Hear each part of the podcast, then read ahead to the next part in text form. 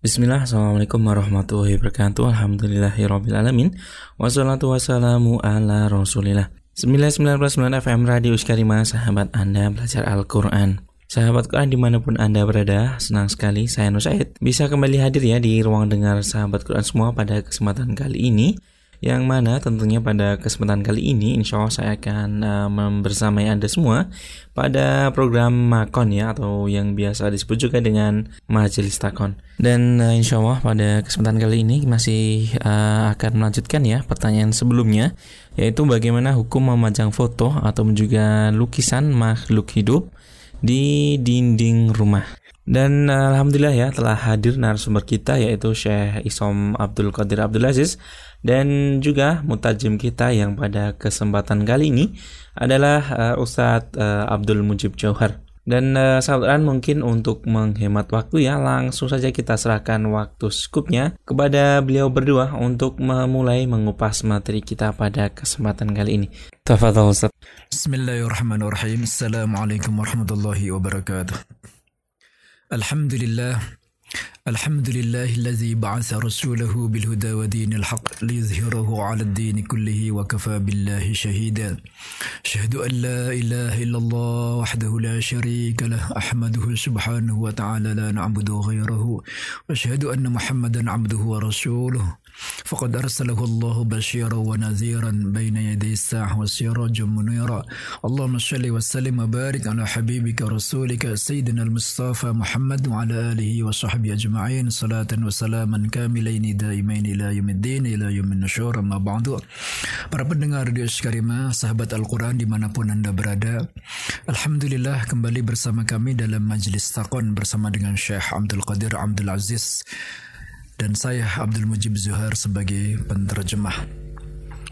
Masih melanjutkan pembahasan yang sebelumnya yaitu tentang hukum memajang foto atau lukisan makhluk bernyawa di rumah kita. فما زلنا نتكلم في موضع السابع عن حكم تعليق الصورة الصورة يعني من الأحياء من الحيوان أو من من الأحياء جزاكم الله خيرا السلام عليكم ورحمة الله وبركاته. وعليكم السلام ورحمة الله وبركاته. بسم الله الرحمن الرحيم، الحمد لله رب العالمين والصلاة والسلام على أشرف الخلق وأطهرهم وأزكاهم محمد بن عبد الله صلى الله عليه وسلم. الرحمة المهداة والنعمة المستاة والسراج المنير البشير النذير. اللهم أحينا على سنته وأمتنا على ملته وارزقنا شفاعته وأرفقنا صحبته في الفردوس الأعلى. ومتعنا بلذة النظر إلى وجهك الكريم. اللهم أمين يا رب العالمين. اللهم سلمني وسلم مني. اللهم سلمني وسلم مني. اللهم سلمني وسلم مني. أما بعد. وكنا بالأمس قد تكلمنا في هذا الموضوع أو في هذا الأمر وهو حكم الصور الفوتوغرافية وتعليقها في البيوت. وقلنا أن هناك نوع اتفق الفقهاء عليه أو أنه أو أننا قسمنا ذلك إلى قسمين. القسم الأول وهو ما اتفق عليه جميع العلماء واتفق العلماء جميعا على جوازه وهو أن تكون هذه الصور للأشجار والنباتات ولا يوجد فيها شيء له روح. وأن تكون هذه التي تسمى بالمناظر الطبيعية كصور الجبال وصور الأشجار وصور الأنهار وصور الشمس وصور القمر وصور النجوم وصور السماء وهذه الصور وما يتعلق بها. وضربنا أمثلة على ذلك وذكرنا الدليل من حديث رسول الله صلى الله عليه وسلم. Kemarin kita telah membahas tentang hukum memajang foto, ya, memajang gambar atau lukisan di rumah.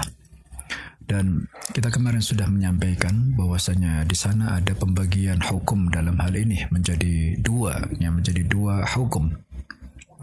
Yaitu yang pertama adalah apa yang telah disepakati oleh para ulama ahli faqih ya tentang kebolehannya ya, yaitu lukisan-lukisan atau gambar-gambar yang uh, bukan makhluk hidup ya seperti lukisan pohon, lukisan gunung, lukisan matahari ya, dan lain sebagainya. Ya.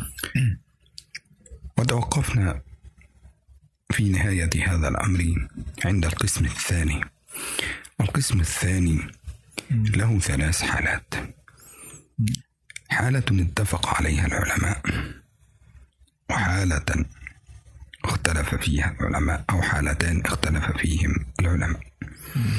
أما الحالة التي اتفق عليها العلماء فاتفقوا على حرمتها وعدم جوازها. وهي الحالة الأولى. وهو أن يصور الإنسان أو أن تكون هذه الصورة أو التصاوير هذه لها روح. ومعنى لها روح أي أنه يصور إنسانا أو يصور حيوانا أو يصور شيئا من الأشياء الحية التي تكون موجودة في حياتنا. وذلك كأن يعمد الإنسان إلى حجر أو إلى صلصال أو إلى خشب أو إلى شيء من الأشياء الموجودة في حياتنا. فيرسم منها صورة على شكل إنسان وهذه هي التي تسمى بالصورة التي لها ظل. أو التي يعبر عنها في الحقيقة بالتماثيل. وهذه قد اتفق الفقهاء الأربعة أو اتفق جميع المذاهب على أن هذه التصاوير محرمة شرعا ولا يجوز فعلها ولا يجوز إدخالها البيت. Kemudian tentang pembagian yang kedua, ya bagian yang kedua. Bagian yang kedua ini ada tiga kondisi, ada tiga keadaan.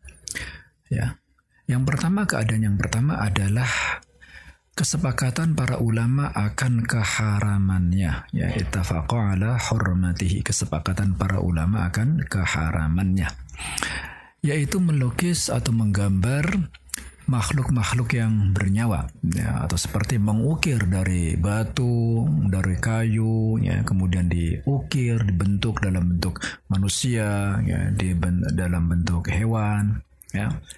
Inilah yang dinamakan dengan uh, as-surah allati laha zillun ya Ustaz. نعم Ma mana allati laha zillun? يعني كل شيء حي أو كل شيء له قيمة هذا يعني مثلا هذا الاسم إذا وضعته في النار في النور يقول له هذا الشيء هذا يسمى ظل الشيء هكذا. انعكاس الشيء على الأرض هكذا بسبب الضوء أو بسبب أي شيء. فهذه لأنها صورة قائمة بنفسها مثل هذا الجهاز مثلا هكذا هو قائم بنفسه وبذاته فلو جاء النور من هنا ستجد ظله في هذا المكان.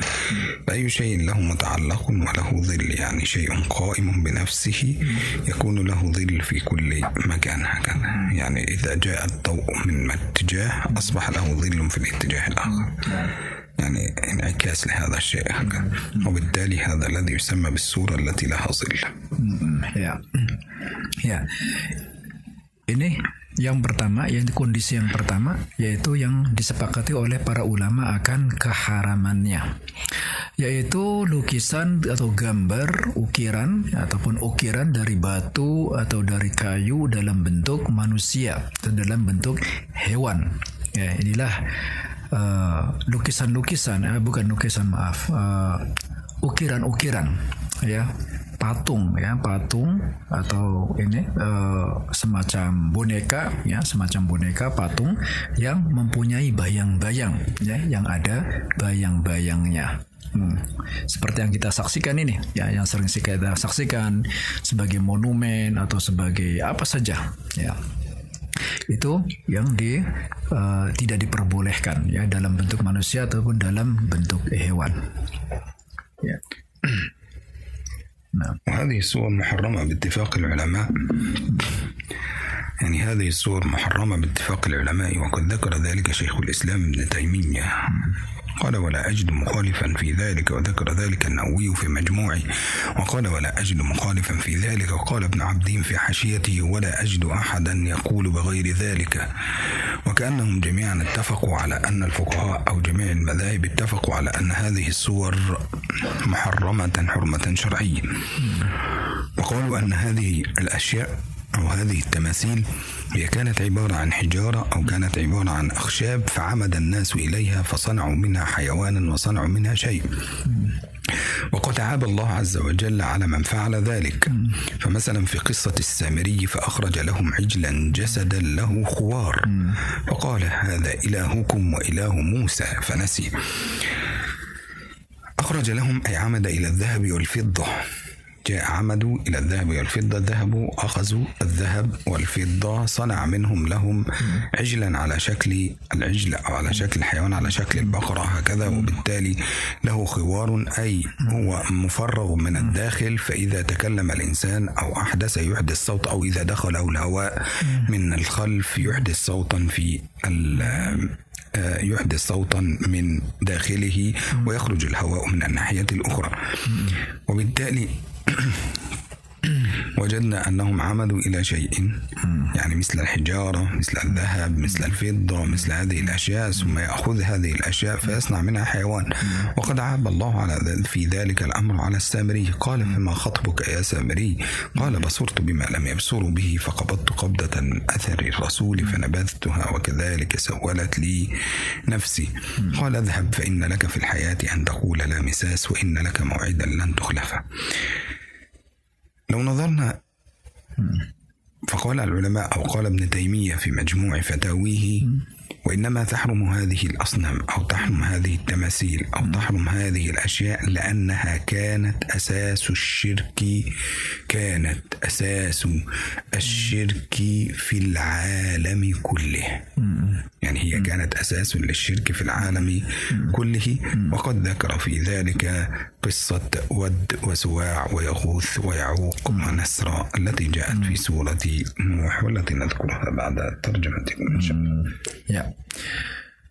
Jadi tentang boneka-boneka uh, atau patung-patung yang dibikin dari batu, kayu atau emas atau perak ya yang kemudian dibentuk jadi uh, menyerupai manusia atau menyerupai hewan ini ya. Ini para ulama sudah mengatakan ya, demikian ya, tentang keharamannya. Ibnu Ibnu Taimiyah mengatakan tentang keharamannya. Kemudian juga Imam An Nawawi dalam kitabnya Al Majmu beliau mengatakan saya tidak mendapatkan ada seorang fakih pun yang menyelisihi dalam hal ini. Artinya ini sudah menjadi kesepakatan ya sudah menjadi kesepakatan para ulama tentang keharamannya. Ya. Jadi membuat sengaja membuat patung ya dalam bentuk manusia dalam bentuk hewan ya. Baik itu dari emas dari batu atau dari apa saja maka itulah yang Allah Subhanahu wa taala celak ya, dalam hal ini tentang perbuatan samiri ya Dikatakan Nabi Musa alaihi salam ya bertanya kepada Samiri. Pada saat itu Samiri membuat apa patung dari uh, emas ya dalam bentuk apa dalam bentuk anak sapi. Fa akhraja lahum ajlan jasadan lahu khuwar faqulu hadza ilahukum wa ilahu Musa. Kemudian Samiri membuat patung dari patung dalam bentuk anak sapi yang dibuat dari emas dan uh, perak ya dikumpulkan dari perhiasan-perhiasan Bani Israel tersebut kemudian dilebur kemudian dibentuk dalam bentuk anak sapi. Kemudian anak sapi tersebut mengeluarkan suara ya. Jadi ketika datang angin keluarlah suara seperti suara apa suara sapi ya seperti suara sapi asli ya Ibnu Taimiyah mengatakan tentang alasan keharamannya, ya, tentang alasan keharaman daripada patung-patung tersebut. Beliau mengatakan, ya, ke alasan keharamannya adalah karena itu adalah asas syirk, ya, karena sumber, ya, sumber kesyirikan. Jadi alasan pengharaman pembuatan patung dalam bentuk manusia dalam bentuk hewan itu adalah itu alasan alasan yang sangat ini sekali yang sangat mendasar sekali itu adalah sumber kesyirikan manusia. Nah, Nabi Musa alaihi salam bertanya ya kepada Samiri, "Qala fama khatbuka ya Samiri?" Qala قبضت قبضت قبضة من أثر الرسول فنبذتها وكذلك سولت لي نفسي قال فما خطبك يا سامري kenapa engkau berbuat seperti ya, ini Samari qala qabadtu qabdatan min athari rasul aku mengambil ya satu genggaman dari jejak rasul malaikat itu kemudian aku lemparkan dan jadilah itu patung ya jadilah itu patung anak sapi yang anak sapi yang bersuara ya itulah demikian aku senang membuatnya. Fakadzalika sawalat li nafsi. ومن هنا يقول ابن تيمية أن هذه هي أساس الشرك في الكون أو أساس الشرك في العالم كله لأنها عبدت من دون الله عز وجل بعد موت نوح عليه السلام وقد ذكر في ذلك ما جاء في الصحيح عن ابن عباس رضي الله عنه أنه قال في قول الله سبحانه وتعالى وقالوا لا تذرن آلهتكم ولا تذرن ودا ولا سواعا ولا يغوث ويعوق ونسرا. وقال ابن عباس هؤلاء كانوا رجالا صالحين. يعني إن ود وسواع ويغوث ويعوق ونسر كانوا رجالا صالحين. وكان لهم أتباعا في أقوامهم. فماتوا جميعا. فجاء الشيطان إلى قومهم فقال لهم هلا لو نصبتم أنصابا في أماكنهم التي كانوا يجلسون أو في مجالسهم التي يجلسون فيها. هلا لو نصبتم لهم أنصابا في مجالسهم التي يجلسون فيها. فتذكرونهم بالخير. فصنعوا لهم أنصابا. أي أقاموا لهم أصناما في أماكنهم التي كانوا يجلسون فيه وتركهم الشيطان حتى إذا هلك هؤلاء القوم. فجاء الشيطان إلى من بعدهم وقال إنهم كانوا يستسقون بهم. في رواية كانوا يستسقون بهم المطر وكانوا يطلبون بهم الخير. فبدأ الناس يستسقون بهم المطر ويطلبون بهم الخير حتى عبدوا من دون الله عز وجل. وكان ذلك هو أول شرك وقع في العالم آه، بعد نوح عليه السلام وكان هذا هو أساس الشرك وأساس عبادة الأصنام من دون الله عز وجل ya. Ibnu Taimiyah mengatakan bahwasanya alasan yang utama dari diharamkannya dilarangnya patung-patung tersebut adalah apa? Karena itu adalah sumber kesyirikan. Ya. Dikisahkan bahwasanya Nabi Nuh alaihi salam ya, setelah kaumnya Nabi Nuh alaihi salam itu ada beberapa orang yang orang-orang yang soleh ya ada beberapa orang yang soleh Kemudian orang-orang soleh tersebut mereka mempunyai kaum kaum punya beberapa pengikut ya. Kemudian setan mengatakan kepada mereka ya Kenapa ya? Kenapa nggak dibikinkan saja pada tiap tempat-tempat orang-orang soleh tersebut patung-patung ya apa yang menyerupai gambar-gambar yang menyerupai wajah-wajah mereka. Kemudian ketika orang-orang soleh tersebut meninggal, ya, ketika orang-orang soleh tersebut meninggal, maka uh, mereka menyembahnya. Ya mereka Ibnu Abbas mengatakan ya mereka meminta apa? Meminta syafaat meminta hujan ya meminta hujan kepada mereka kepada patung-patung tersebut meminta pertolongan kepada patung-patung tersebut. Dan mereka mengatakan la tazurunna alihatakum wa la tazurunna wadda wa la suwa'a wa la yaghutha wa ya'uq wa nasra jadi itu mereka itu adalah orang-orang nama-nama yang tersebut di atas itu adalah nama orang-orang soleh. Ya kemudian dibikinkan patung ya gambar-gambar mereka. Ya setelah mereka meninggal mereka kemudian disembah ya orang-orang menyembah mereka ya dan tidak menyembah Allah Subhanahu wa taala. Atau mereka mungkin masih menyembah Allah Subhanahu wa taala tapi mereka juga menyembah patung-patung tersebut كذلك جاء في الصحيحين أيضا في حديث عائشة رضي الله عنها أنها ذكرت لرسول الله صلى الله عليه وسلم كنيسة بأرض الحبشة.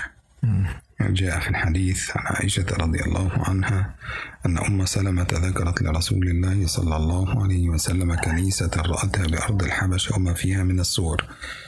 فقال الرسول صلى الله عليه وسلم أولئك قوم إذا مات فيهم الرجل أو العبد الصالح بنوا على قبره مسجدا وصوروا فيه تلك الصور. أولئك هم شرار الخلق عند الله يوم القيامة. يعني ذكرت هكذا. فحينما يذكرون هذا الأمر فهؤلاء يعني يقول ابن تيمية جمعت بين فتنتين. بين فتنة القبور يعني هؤلاء جمعوا بين فتنتين فتنة القبر وعذاب النار. وكذلك جمعوا يعني فتنة القبر وعذاب النار هذه فتنة. وجمعوا كذلك لفتنتهم وضلالهم في الدنيا. يبقى اجتمعت عليهم فتنتين فتنة الدنيا وفتنة الآخرة. ولذلك النبي صلى الله عليه وسلم كان يستعيذ بالله عز وجل من فتنة المحيا ومن فتنة الممات. فهؤلاء قد اجتمع عليهم فتنتين فتنة المحيا وفتنة الممات. إذا في الصحيح من حديث عائشة رضي الله عنها أن أم سلمة ذكرت لرسول الله صلى الله عليه وسلم كنيسة بأرض الحبشة وما رأتها فيها من الصور فقال لها النبي صلى الله عليه وسلم أولئك قوم كان إذا مات فيهم الرجل أو العبد الصالح. بنوا على قبره مسجدا. بنوا على قبره مسجدا. فأولئك هم شرار الخلق عند الله يوم القيامة. ولذلك النبي صلى الله عليه وسلم أمر بأن يسوى قبره على الأرض. ونهى النبي صلى الله عليه وسلم أن يبنى على قبره قبة أو يبنى على قبره مسجدا. فقد نهى رسول الله صلى الله عليه وسلم عن ذلك. قال النبي صلى الله عليه وسلم كان إنه كان في من كان قبلكم إذا مات فيهم العبد الصالح بنوا على قبره مسجدا أو بنوا على قبره هكذا. و ونهى النبي صلى الله عليه وسلم عن هذا الفعل لأنهم قد اجتمعت عليهم فتنتين فتنة الدنيا وفتنة الآخرة أو فتنة المحيا وفتنة الممات. يفتتن في دنياهم بما يفعله الناس معه ثم يفتتن بعد موته بالقبور وبالأشياء هذه التي تحدث من دون الله سبحانه وتعالى. وتعبير النبي صلى الله عليه وسلم بقوله أولئك هم شرار الخلق عند الله عز وجل يوم القيامة. فهذا فيه دليل على ارتكابهم لجرم عظيم. حتى يوقعهم في هذا الأمر. فالإنسان لا يمكن أن يكون حسنا ولا يمكن أن يكون حسنا ويوصف بأنه من شرار الخلق. الله سبحانه وتعالى طيب هذا يدل على أنهم أولئك هم شرار الخلق عند الله يوم القيامة. هذا دليل على عظمة جرمهم أو عظيم جرمهم الذي ارتكبوه. إذا الجرم الذي ارتكبوه هو جرما عظيما حتى يوصلهم إلى أن يقعوا في هذا الوصف الشنيع أو هذا الوصف الذي آه، يبعدهم عن الله سبحانه وتعالى ويبعدهم من رحمة الله سبحانه وتعالى. السؤال الأول أستاذ قبل الترجمة يعني أولئك شرار الخلق عند الله يوم القيامة. أولئك هذا يعود إلى يعني الميتون الصالح الذي لا المعبود. الذين بنوا هؤلاء الأصنام. لأن الذي مات خلاص انقطع عمله آه. من الدنيا. لكن إذا أوصى بذلك. آه. آه. لذلك النبي صلى الله عليه وسلم كان يعلم أن ممكن أصحابه يفعلوا له مثل هذا. فأوصى النبي صلى الله عليه وسلم ونهى عن ذلك قبل موته فنهاهم أن يفعلوا مثل هذا. وقال لا تتخذوا قبور أنبيائكم مساجد. فنهى النبي صلى الله عليه وسلم عن هذا الفعل. أما إذا فعلوه يعني إذا نهى هذا الرجل عن هذا الفعل وهم فعلوا أو كان هذا الرجل لا يحب هذا الأمر وهم فعلوا فإن الذي يرتكب الإسم الذين فعلوا وليس هذا الشخص الذي في قبره لأن عمله قد انتهى وليس له من هذا الأمر شيء.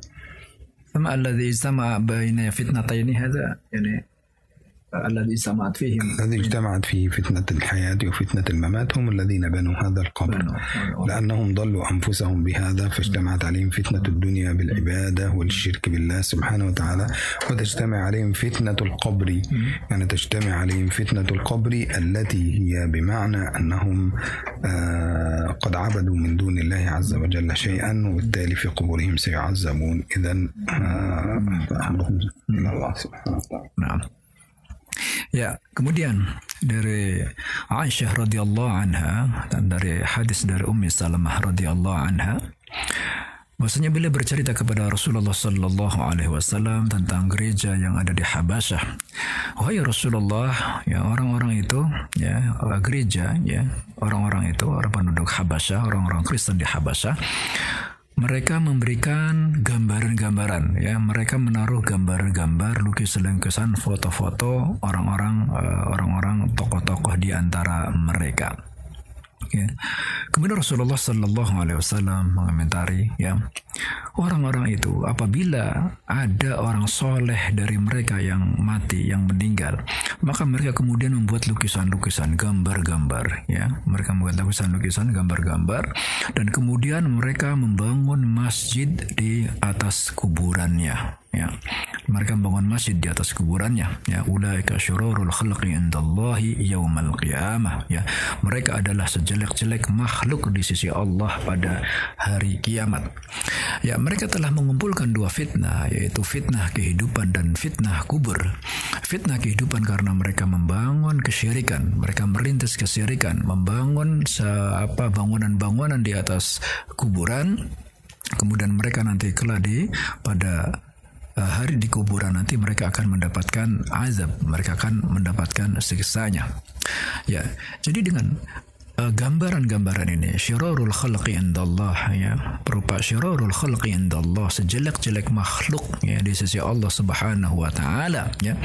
Atribut demikian ini menunjukkan apa? Menunjukkan uh, jeleknya perbuatan ini menunjukkan tidak baiknya perbuatan ini bahwasanya perbuatan ini sangat tidak baik perbuatan ini sangat tercela ya perbuatan ini adalah kesyirikan kepada Allah Subhanahu wa taala ya sehingga dengan demikian perbuatan tersebut sangat sangat sekali terlarang ya, ومن هنا يتضح لنا القول في هذه المسألة وهي التي تختص بالتماثيل أو التي تختص بالصور المجسمة أو المجسمة وهي التي تعتبر لها أجساما قائمة بذاتها.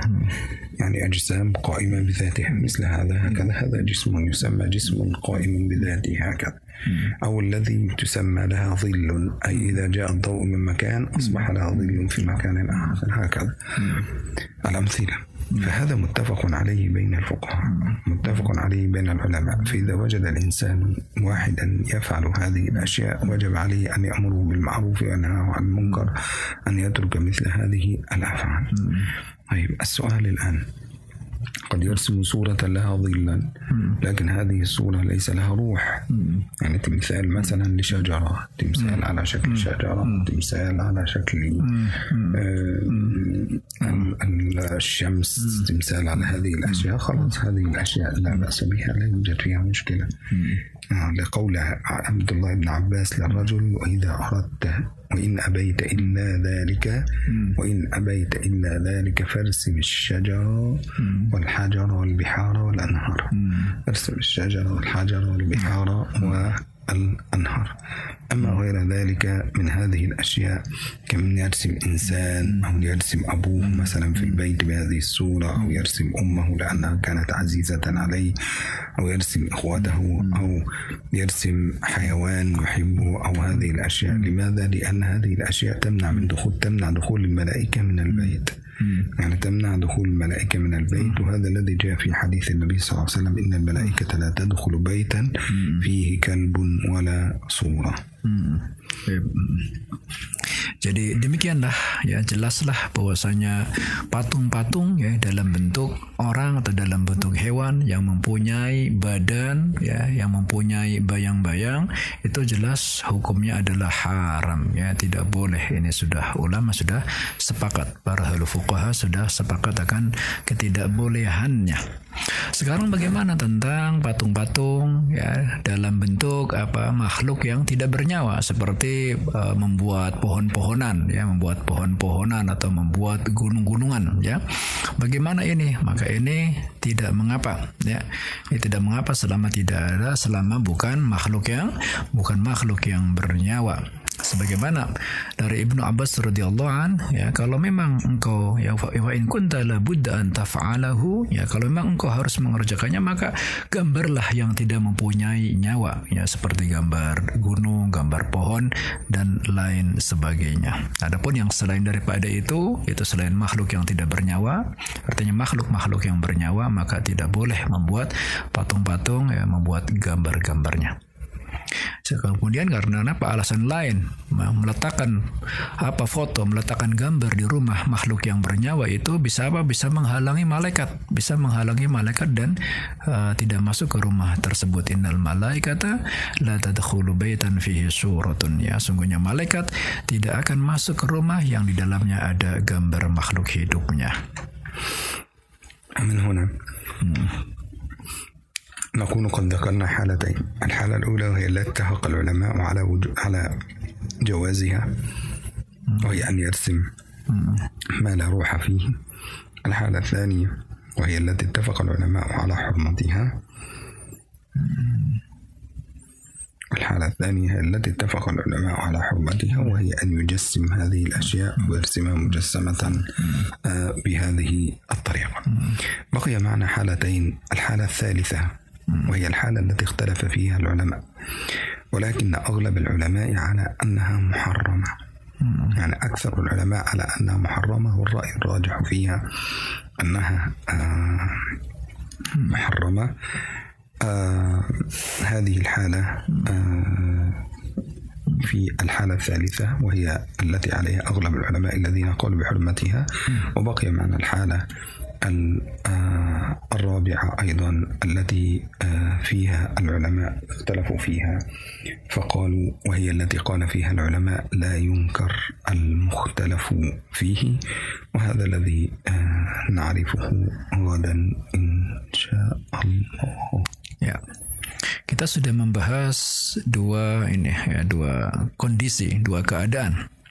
Keadaan yang pertama yaitu ya kesepakatan para ulama akan kebolehannya, ya. Kemudian keadaan yang kedua kesepakatan para ulama akan ketidakbolehannya. Sekarang kemudian kondisi ketiga, keadaan yang ketiga. Keadaan ketiga ini ada perselisihan dari para ulama, tetapi yang paling kuat adalah ketidakbolehan, ya. Yang paling kuat adalah tidak boleh. Ya, kemudian kondisi yang keempat, ya. كيف الحال الروبيانش هذه؟ هي الحالة التي اختلف فيها العلماء وهي التي قالوا فيها لا ينكر المختلف Hmm, ya. Kemudian yang keempat adalah juga ada perselisihan dari para ulama. Tarif. Kemudian mereka mengatakan apa-apa yang masih diperselisihkan, apa-apa yang masih diperselisihkan maka tidak boleh diingkari. Ya. Sekali lagi yang kondisi yang keempat adalah kondisi yang masih diperselisihkan oleh para ulama.